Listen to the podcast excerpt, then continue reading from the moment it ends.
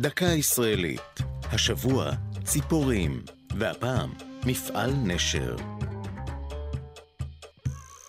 בספרו אלטנוילנד כתב חוזה המדינה, תכנון בנייתה של מדינה לעם היהודי חייב להביא בחשבון גם את ייסודו של מפעל מלט עברי.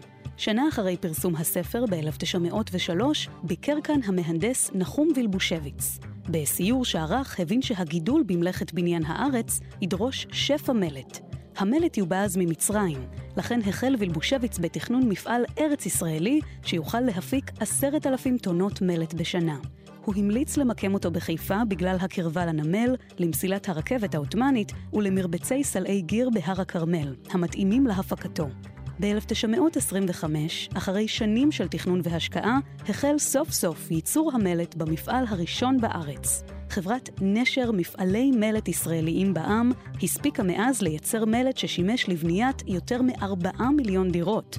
שכונת עובדי המפעל, שנבנתה בצמוד למפעל, גדלה והפכה לעיר הנקראת על שמו. נשר.